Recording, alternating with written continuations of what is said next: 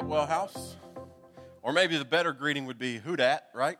Um, all right, so I didn't get to see with my own eyes. I know Rachel just asked this, but I need to know who the righteous and the unrighteous are. So, who are my Pats fans today? All right. Who are, right here, right here? He's from Massachusetts, though, so he gets like a, a, a bye uh, this week. All right, how many Rams fans? How many could care less about football? You're just ready for Maroon 5. Yeah, yeah. All right, all right. And then how many of you don't care about football? You don't care about Maroon 5 because you know there's never going to be a greater halftime show than Justin Timberlake anyway. How many of you are just there for the food? All right. It's a big day. Uh, you know, a lot of people are going to gather with friends, family, house groups, neighbors. I love this because it unites people. And, and again, it's not even about the game, it's about being able to get together with people, and it's about those sorts of things. But I'm just going to tell you, I'm still protesting, okay? I'm reeling like a lot of you. I'm protesting the worst call in NFL history, or should I say, the worst no call. If you have no clue what I'm talking about, here's what I'm talking about. It was a pass interference call two weeks Quick ago. Snap. Brees. Pass It's, is it's, all over, incomplete. right? No flag. You'll see it from a different Lee angle. Lewis. Here it is. Mikel Roby Coleman delivered a hit, Yes, he did. and the yes, two officials talked to each other. The ball's not there. You can't make that sort of contact. As there's no right? flag right on the Saints sideline. So here's the deal. I'm protesting, but I'm still going to eat the food. I'm still going to watch Maroon 5. I'm still going to root for Tom Brady. But uh, here's the thing I love watching the different reactions in the post game. I love last week, Cameron Jordan, one of the Saints players, showed up at the Pro Bowl and he had a, a shirt on. And, and the shirt just read this He said, Blow whistles, not games. And then the back of the shirt said this Make calls, not apologies. And there were some bitter people. There were some upset people. There were some people expecting not just the call to be made, but for the call to be made up. But one of the things that was, was greatest about it was watching Drew Brees navigate this. If you don't know anything about Drew Brees, Drew is the quarterback for the Saints, and, and he's aging. You know, he's kind of in that prime, but a little bit, you know, on the backside of that. He just turned 40. And so he's aging, so he doesn't have a lot of time left. And the best response that I heard was not a t shirt that said blow whistles, it was a, a, an interview. After the game, after the, the, the, the, the worst call in, in, in NFL history. And this is why he's become one of the greatest, not just on the field, but off the field. And here's what he said in his post game He said, There's nothing we can do about it. It's unfortunate, but it's a game. We'll move on. We'll come back next year and make another run at it. And I don't know about you, but this makes me love Drew Brees even more. And then what I love next level is this he left this interview after being absolutely crushed by a complete botched, fixed, because we want the LA market miscall. He leaves that interview having experienced this massive moment of disappointment to go and do something even more important. Even moments after that interview, here's where he was seen. He was seen on the field with his kids, which he does every game, kicking field goals, making passes, tying shoes, being a father. And I don't know about you, but this makes me not just love Drew Brees, but it makes me wonder how does a guy, or where does a guy get the sort of strength to overcome that sort of disappointment? If you're like me, this is not how I respond. Again, I'm going to expose my human weakness. I'm going to be like, kids, get in the car. We ain't playing catch tonight. Dad is not in the mood. I don't know about you, but I would not, I would not just pass it off in an interview as, you know, it's unfortunate. I mean, I think in that moment I'm going to get a fine, right? Because I'm going to just blast people and I'm going to come at the NFL and I'm going to come at the refs and this costs me a potential championship. But what I love is that he understands that bad things happen and you got to find a way to navigate. So this morning, here's what I want to do. I want to use this text, but I want to ask you what happens? How do you respond? How do you navigate when life doesn't throw the flag? When there is a, a moment that you can look at and you can pinpoint that there should have been a flag thrown, it was unfair, not the right call. Yeah, it was unfortunate, but it goes even beyond that. It's just not right. It's not what I was expecting. What do you do when life doesn't call pass interference? What happens? When you go into work and the boss says, Have a seat, let's close the door, and hands you the pink slip. You go, Whoa, whoa, whoa, this is not. I already had vacation planned, and where'd this come from? I've never even been written up. I helped somebody this last week navigate that. What do you do in those moments when you go, This is not right, this is not fair, this is not what I was expecting? What do you do when you go to the doctor and the doctor says, Hey, we've seen something that's a little bit shaky, we'd like to do a few more tests? And you go, Whoa, whoa, whoa. I got kids and I got things to do, and I don't, I don't have time to deal with something that, let's be honest, is really scary. What do you do when life doesn't throw the flag or it throws the flag in the way of a phone call from school when it says, I hate to make this call again? But you're going to have to come get your kid because they just can't seem to behave and cooperate. And you're going, again? What do you do when, you, when, you when, you when your child is diagnosed with something that you don't know a lot about, you're not familiar with it, and the word just scares you? oh my goodness, what am I going to do with this? I mean, I never thought it would be my child. I, I, I, don't even know what this is. I don't even know what this means fully. What do we do with that? These are calls. These are, these are flags on the play, or these are missed calls that you go, I was not expecting this. This does not seem fair. It doesn't seem right. This is not what I was planning to deal with. And I'm not sure that I even have the strength, the knowledge. I don't, what am I going to do with this? What do you do with that moment when you thought, this is it. This is going to be forever. This is the one. And either it's the one I'm going to marry, it's the one I did marry, and I thought forever. But here I find myself in a conversation that says, I need a break or I'm done. What do we do with these moments? And if you're like me at times, I go, God, I don't get it. I mean, God, I'm, I'm trying to do what's best. I mean, here I am, I'm trying to pursue you, and these moments still come. I didn't think this was what it was. I thought when I gave my life, as we've talked about in the past weeks, when, when I, I experienced that movement from death to life, I thought all oh, this goes away. I mean, I thought the game was supposed to go like, it, like, like, you've, like you're in charge of this, right? There's not supposed to be these misfortunate, unfortunate miscalls, right? How am I going to do this? And I'm just going to tell you that there's going to be moments. And if you're new to, to church, you're new to Jesus, you're new in your walk, or even if you've been doing this for a long time, you know this to be true. These moments still come. And they come fast, they come furious, they come unexpected. But these moments are going to come where life isn't fair, or at least it doesn't seem to be in the moment. So the question is, how are we going to respond?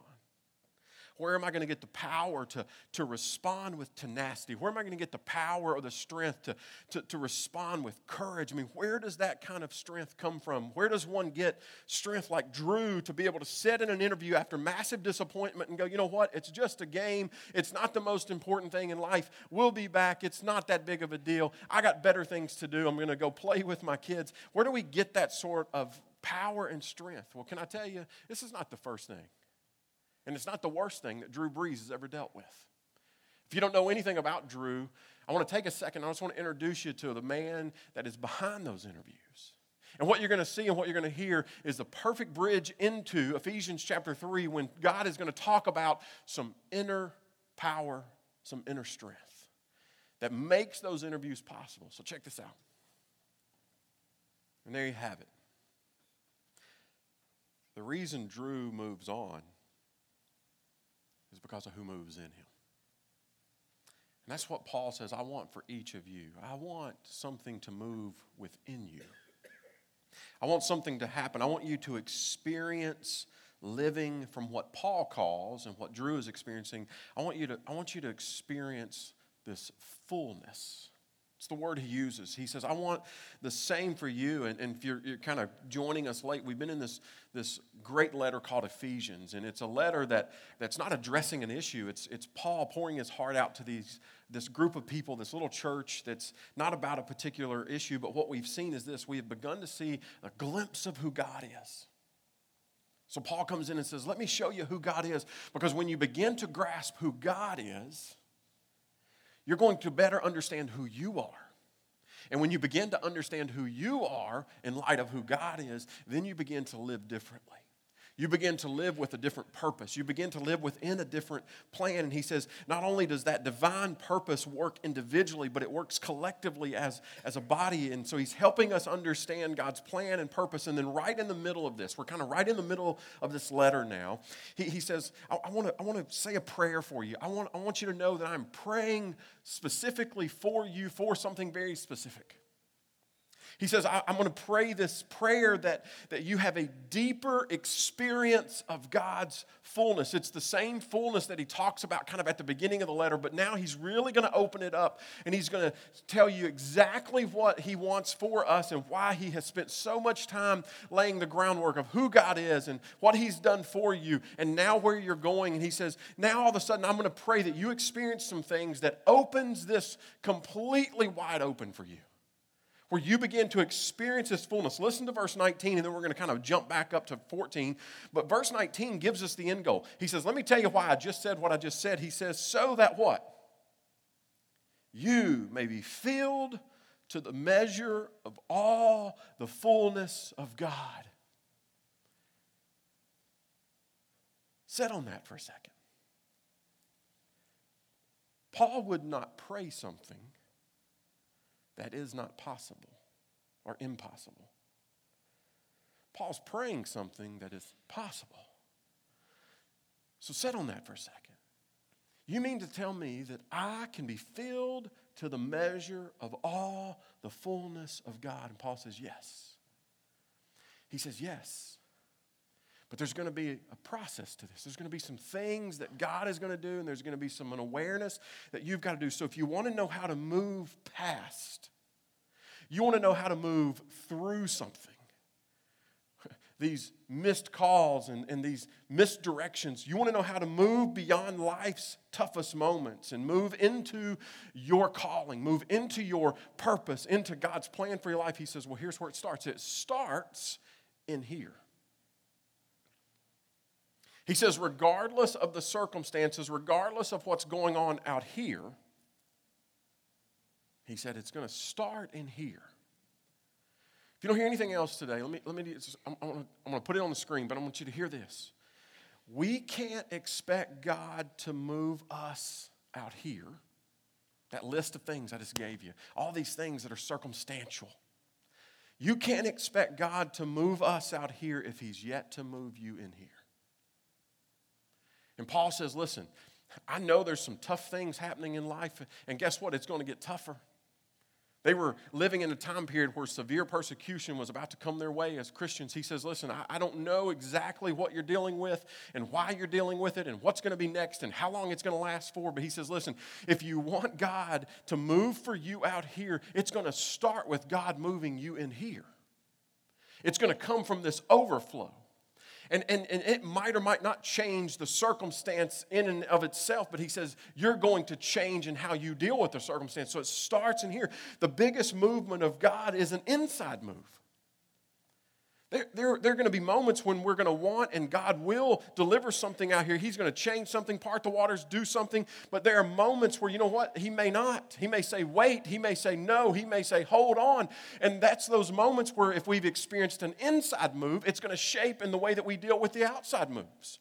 He says, I want to, you to experience this big movement, the biggest movement of God. And that's an inside move. It's moving your hearts to a place of surrender. It's going to be moving your hearts to a place of holy contentment. It's going to be moving you to a place where you not only experience God's power, you depend on His power. You depend on Him being providential in your life. So if it starts here, I thought, why don't we spend some time evaluating it, talking about it? So let's just work through the prayer. And I want you to know out of the gate, this is a power prayer, and it's a long prayer, uh, not by verse, but there's a lot in it, so we're going to kind of break it up into two weeks. But here we go, verse 14. He says, For this reason I kneel before the Father. And I just want to pause right there for a second because I think he gives us the starting place. If you want God to, to begin to move out here and you want God to move in here, it's going to start with this it's going to start with your posture. Now, we can, we can talk about whether he's talking about literally kneeling or figurative kneeling, whatever it is, but he says it starts with a power posture. He says, I want, I want you to do as I do. I want you to kneel before the Father. Let me just ask you, when's the last time you've done that? When's the last time we have, we have deeply, emotionally approached God? Guys, this is deeply powerful. And I think some of us, maybe this is where we need to start. Like I said, this is, this is a power position. One of, the, one of the greatest plays in football is what? taking a knee. It signifies what? Victory. Game's won. It's done.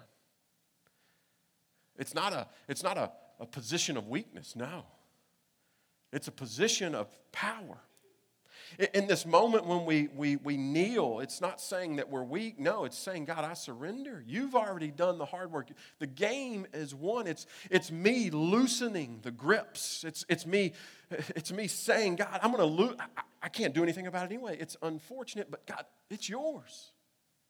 And I'm going to start in this position. It also communicates that there is a sense of, of reverent urgency. It's this moment when I'm approaching God and God, I'm urgent and I'm, I'm, I'm reverent. I, am putting myself lower than you. It, it's a, it's a, it communicates that there's something worship happening. It's in these moments that we experience power and, and, and experiencing power. Paul says, listen, you want to know the starting place? It's, it's surrender. You want to know how to experience this power? He says, start on your knees. He says, so for this reason, he says, I kneel before the Father, whom every family in heaven and on earth derives its name. And he kind of throws in the second little cue. He says, I kneel.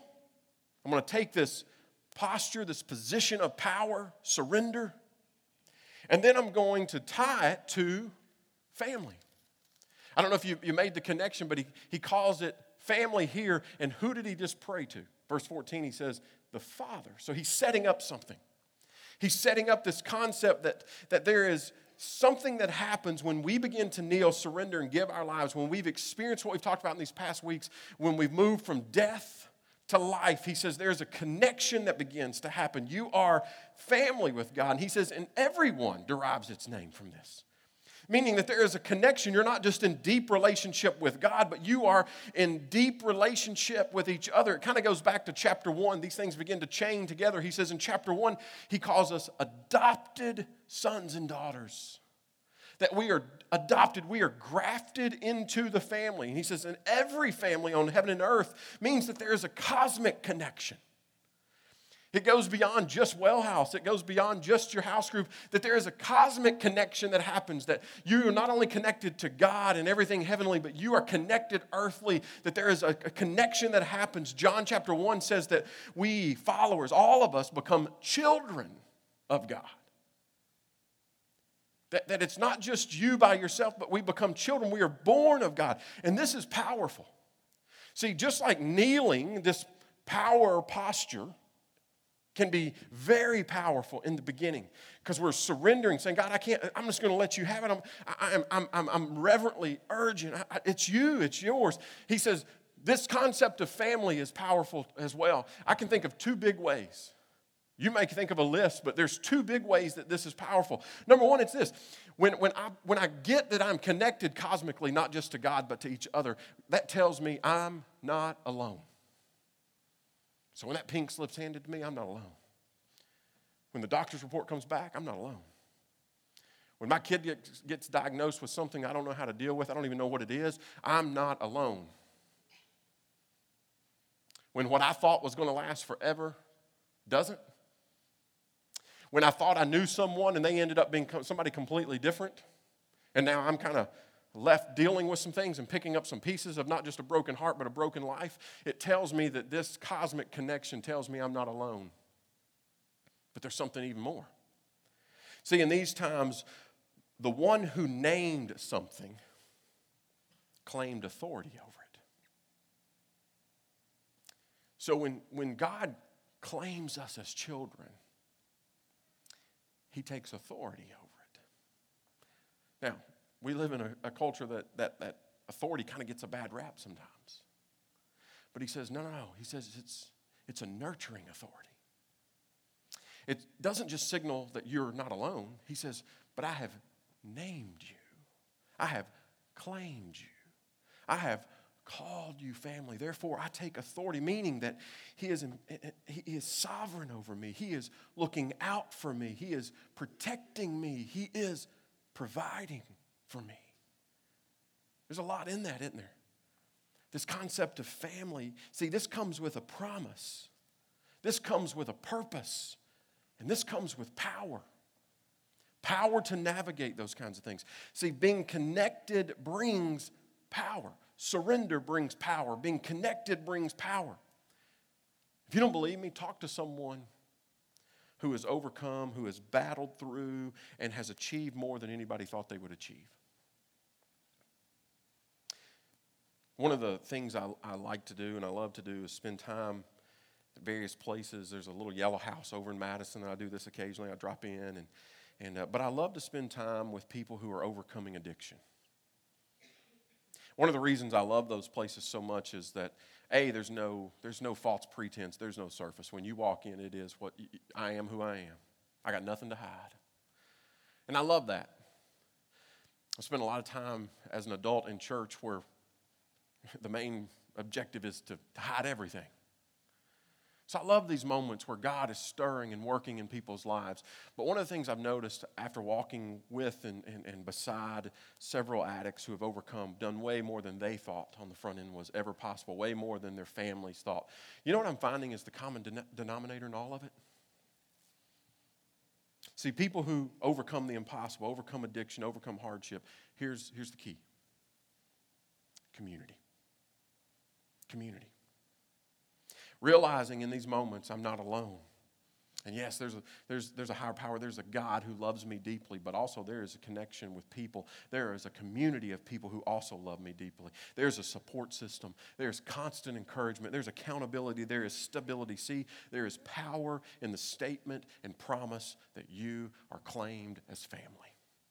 And Paul says, if I didn't get it clear, if I didn't come through in the first part of this letter when I called you adopted, he says, let me reinforce it. I come before, I kneel before the Father who every family, don't forget that you are family. God knew this. He knew that we would desperately need and want connection. And so here's what he does He prepared us for each other.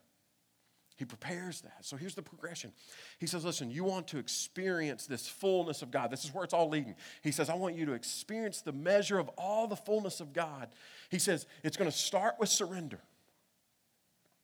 Spend some time on your knees. Spend some time just giving over and surrendering to God. Then move to that, to an understanding that you are united through Jesus, with Jesus, you're connected to the body, you are connected to the whole, you're connected to this community. He says these are essentials, these are starting points to being filled to the fullness of God, and then he's going to move from there and he's going to spend a little bit of time, and we're going to spend this week and next week kind of finishing up this. He says, then I want to move to something. I want you to begin to evaluate your spiritual self. See, these are things I have surrendered to God, I have connected to family. Now I want to turn inward for a second. I want to spend some time focusing on your spiritual selves. And he's going to throw out two or three things, and here's where he's going to start. In verse 16, he says, I pray that out of his glorious riches, that he may strengthen you with power through his spirit in your inner being, so that Christ may dwell in your hearts through faith. I love this because of all the things that Paul could have prayed for. You know that Paul could have prayed for circumstance to be removed. He could have said, God, you know, these people, they're good people.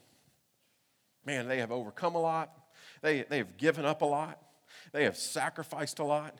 You know the danger they're in. God, can you somehow deliver them from this circumstance? God, can you change the government? Can you change the system? Can you change what's about to come crashing in on them? See, he could, he could have asked for that. He could have asked that, that somehow, somewhere, somebody experienced physical health or physical wealth. He doesn't start there. He says, No, those things are okay, but he says, Let me start somewhere different because he knows that starting in the right place is going to take us to the best place.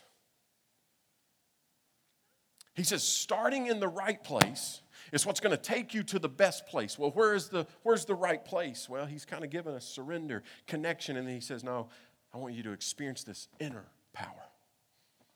I want God's Spirit to infuse in you in such a way that, that there is an inner power that begins to churn.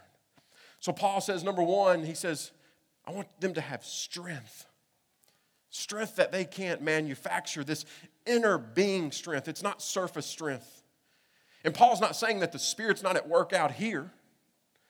No, he's just in this moment, he's saying you need to realize that, that the Spirit is at work in here, that it's active, it's transformational. He says, and it doesn't matter how strong you want to act on the outside, that that strength is just surface unless it's coming from something deeper. He says, you can put on a face, but he says, something in time is going to stretch you and pull you, and we'll know in those moments whether that strength is real because it comes from somewhere in here or whether it's just surface, something you've manufactured up. And Paul says, listen, when there is an inner strength, when there is spiritual self that has been taken care of, he says, when you begin to nurture this and surrender and reshape this, there's some pretty powerful things that are going to happen. See, this is a major theme with Paul, and he knows that it is, it is big, it is important because Paul knows what you and I experience every day. Paul knows that there are going to be moments when life is going to bear down on us. There are going to be these moments when it's going to beat us down. There's going to be tough moments. Oh, but there's even going to be tough seasons where the, you'd, you'd wish a moment because this season doesn't seem like it's ever going to end. And I love that Paul says, I want you to know God deeper with this inner strength. See, again, Go back a little bit. If you go back to chapter 1, which was just the intro of the letter, if you get to about verse 19, if you remember this, if not, go back and listen to it. He says, I pray this so what? We would know his incomparably great power for those of us who believe. He's mirroring that again. He's saying, I want you to not just know the incomparably great power. Now he's coming back and saying, I want you to experience that. And that, that, that experiencing that happens when we begin to surrender, when we begin to connect, and when we begin to turn inward and look at our spiritual self. When we begin to allow God, it happens when we let go. Notice the wording on this. Look, look at this. He says, out of his glorious riches, which means there's plenty to go around that God, you, it's abundant with you. And then here it is He may strengthen you. He may strengthen you. And the way that Paul phrases this is so important because here's what it says You can't go buy it, you can't manufacture it, you can't earn it. He gives it. That He may strengthen you. That He, God, may provide it for you, that He might gift it to you, that He might allow you to experience it. It comes from God through the Spirit and leads to an indwelling of Christ. See, it starts in the inner, and what starts in the inner doesn't stay there, it begins to shape the outer. Now, wow, I can't manufacture it. I can't go pick it off the shelf. It does require my attention. It requires me being intentional about seeking it. God's not going to, you know, shove it down my throat. God's going to say, listen, I'm ready to gift it, but you're going to have to be aware that you need it. You're going to have to surrender. You're going to have to give over to it. You're going to have to loosen the grips. And he says, that I may strengthen you. He says, You got to be aware of what you need. You can't find what you're not looking for. So let's begin to look. Let's begin to turn inward. I don't know about you guys, but uh, for those that know about this, this, this season of awaken, guys, we're eight days in. And it has been already amazing. I've heard several stories. I've gotten a couple phone calls. I had a conversation just this morning. Somebody came up to me and said, Let me tell you something that's happening. Our family's praying more together. We've always prayed, but we're praying together. There's connection happening, there's refocusing that is happening. I love that, that over the course of this 30 days, there's going to be more stories. There's going to be even bigger stories. And if you're unfamiliar with it, we just decided last week with, with what has come out to be 410 churches in Nashville. We're just praying. If you're not familiar with it, go to Next Steps. We got some packets out there. We would love to give you and get you on board with this. But it's this month long time of spiritual self focus that leads toward us praying for something, a movement of God outward. And it has become glaringly obvious for me over the last few days. And again, all I got to offer you is who I am. So I'm going to be real with you for a second. What has already come glaringly obvious for me over the last eight days of my life in this awakening moment. And this is just one of the few things that I've become awakened to or woke to is how much time I spend getting my physical self ready versus my spiritual self every day. Now, you may walk out of here and go, I can't follow a guy like that, man. He's really been too honest. But I began to evaluate just in these eight days because I'm, I'm, I'm retraining. And guys, it's not like I don't ever pick this up. It's not like I'm not doing some things. It's not like I don't pray. But I began to just in this moment, I began to go, all right, let's just inventory. How much time do I spend physically versus how much time do I spend spiritually getting myself ready? I began to go, well, I shower every day. That's, depending on where I've got to be, that's like 25 minutes. And if you're not taking 25 minute showers, you're missing out. Now, I shave, not lately, but I shave, and I'm going, okay, well, that's, you know, and then I pick out shoes. I don't know how you pick out your wardrobe. I start with shoes and work up. Then I pick out clothes, and then I got to go iron the picked out clothes. I brush my teeth. Some days I do my hair. And I'm going, man, that's quite a bit of time. All right, so let's move to the other side of the page. Again, these are things that God is stirring and awakening me to. And the list wasn't quite as long. Some good things on the list. And so in that moment, that's where I was dropping to my knees and said, All right, God, I'm going to start surrendering my time. God, you've woke me up. Getting up at 6, 6.30, which for me, if you know me, that's way earlier than any human being should ever get out of bed. And it's way colder. It's like 40 degrees colder than when I normally stroll out at 9. And I've been walking. Lori and I've been getting out and walking, and here's how my prayer starts God, Wake me up. Wake me up. And God, go to work on my spiritual self. Why? Because I want to experience this inner strength. God, I want more of you. I want you to do something great. God, I want to take better care of my inner self. And I want to be aware so that you what? You may give me those things. God, can I prepare myself in such a way where they just fall in there because your Spirit's putting them in there. I want to do that, and power is going to come from that. And Paul says, Oh, he'll do it. Oh, he's going to give you the measure of all the fullness. He's going to strengthen you. But he says there's going to be some things that you've got to come along with. You've got to kneel. You've got to surrender. You've got to long for, look for, search for. And he says then that strength is going to allow us to grasp something. And we'll get there next week. So as we land this morning, here's, here's what I want to ask. What would you do if you felt and had the confidence that you are really strong? You know, we kind of started off with a, I don't know, just a list of examples of some things that might be, but there's something that you would add to the list where you go, that's not fair, that's not right, I wasn't planning on that, I don't know what to do with this, I don't know what, you know, I don't know if I've got the power to even deal with this, but let me ask you, what would you do? How would you feel if you had full confidence that I'm strong? And it's not because I'm strong, but because I know who's moving in me. I know who's moving through me, I know who's moving for me.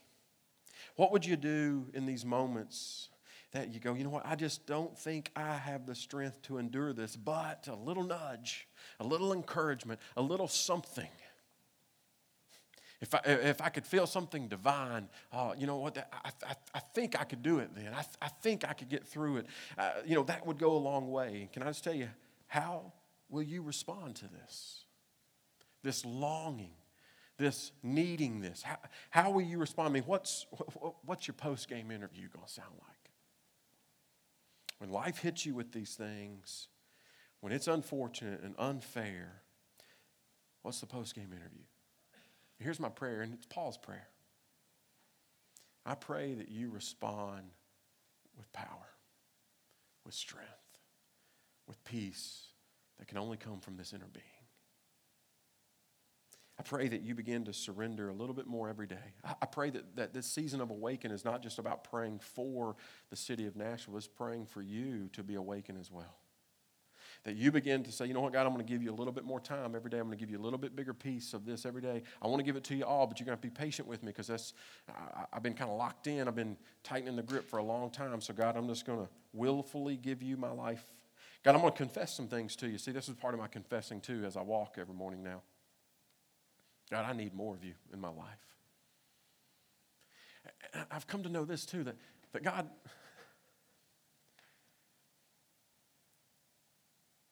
every, every bit of you that I experience is good. Why would I not want more of it?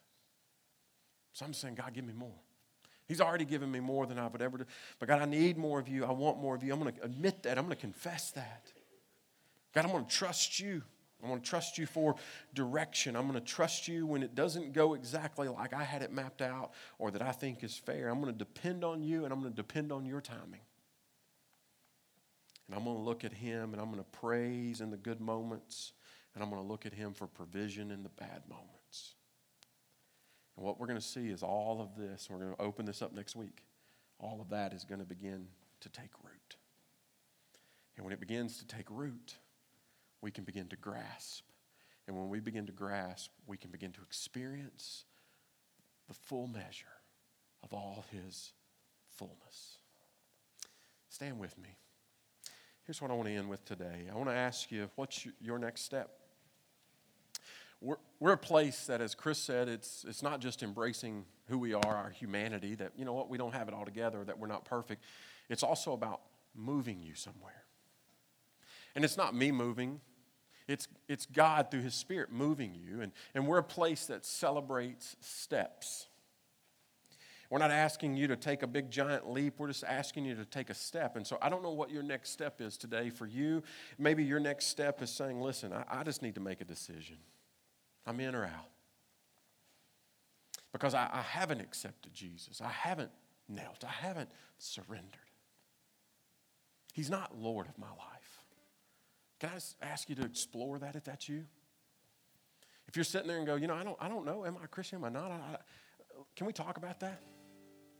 Let's talk about what salvation means. Let's talk about what God has done and how He has provided as this Father for you.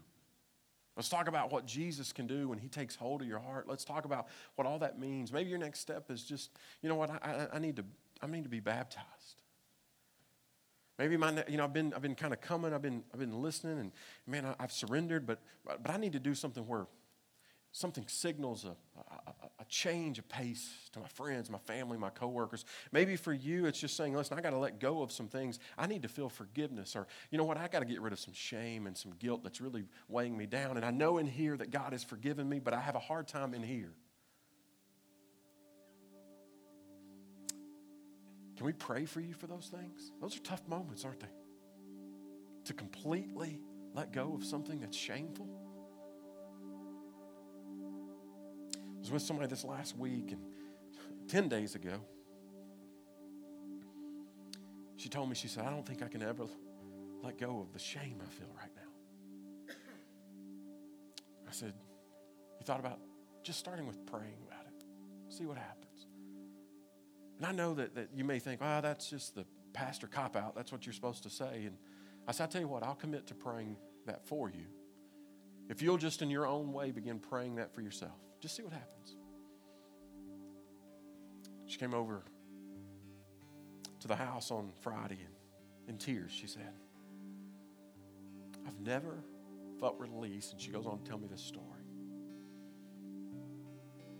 Like I did Wednesday night, and I can't explain it. And she's telling me about it. She goes, What do you think that is? I said, It's God. Because that's what God does. God loves to not just save us for something in the future.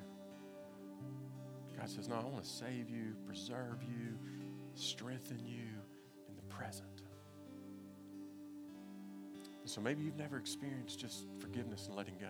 We'd love to begin praying that for you as you begin to explore that. Maybe your next step is saying, Listen, I really want to go deeper. Not so that I can know more facts, but so that, as Paul says, so that you can know Him deeper. Let's talk about what that can look like. See, there's all kinds of steps. And so we're just here to help you navigate those steps. Your step, not my step, your step. And so every week we, we offer this to you, but we have shepherds here, and they're some of the greatest people on the planet. They're my mentors, they're my spiritual rocks, and they're yours. And so they're all back at Respond. If you need something this morning, and listen, I know that you know if you go back there, other people might see you back there, and that might not be your thing. And just just write it on that welcome home card, or write it on a Respond, and just slip it in to the red boxes, and we'll begin praying for you without even having a conversation. But if you want a conversation, we'll have it in a private place. But I want you to know that that's here for you, so that you can begin to work on, evaluate and allow God to do something in this inner, this, this inner being. And then we're going to end today with gathering around tables, tables that we call communion. And these tables are just, they're family tables. One of my favorite places to eat in Nashville is Monell's. If you haven't been to Monell's, you're missing out.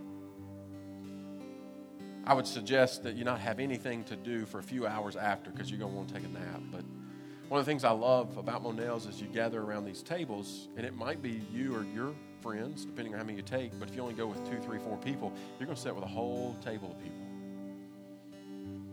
Black, white, in town, out of town. I don't know, rich, poor. But throughout the course of the meal, inevitably, you're, you're going to ask questions like, You guys from around here? Oh, that's good. And you're going to leave there kind of feeling like you know these people.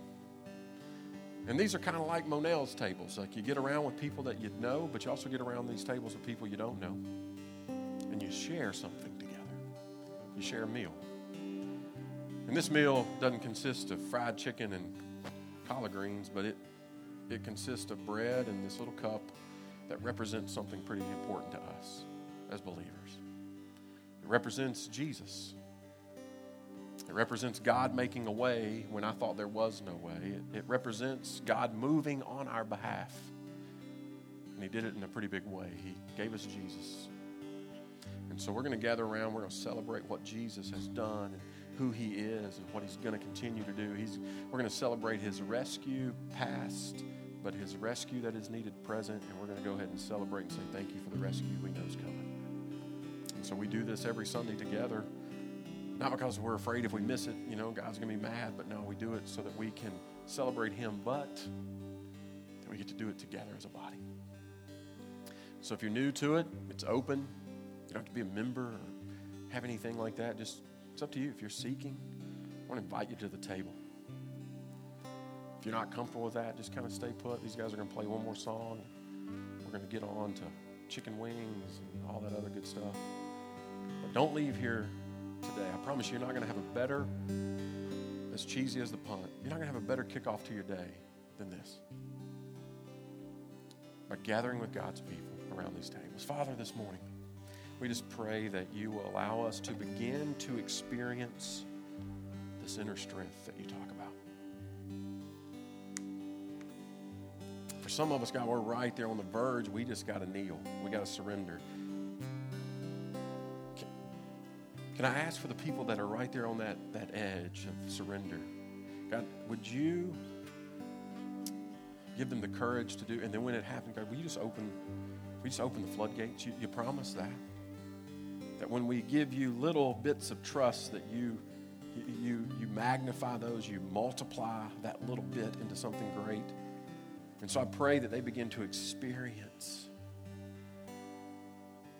in the, in the direct moment after surrender, God, they begin to experience again this, this power and strength they didn't even know was possible. It's, it's what you're going to go on to Paul to say is it's beyond what we could ask or imagine. God, for those of us who are feeling you know, pretty strong, God, will you help us to locate people around these tables who aren't and begin to love on and encourage and continue to allow belonging and community to happen so that they can experience that.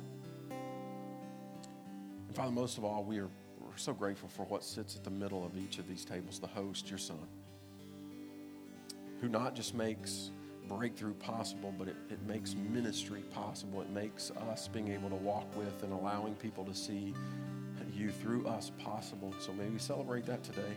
Before we ever put our hands together for a touchdown, God, may we celebrate this. So I thank you for what this table represents, and thank you for what this table actively provides and does for us. We pray this through your son's name. Amen. You're dismissed to the tables.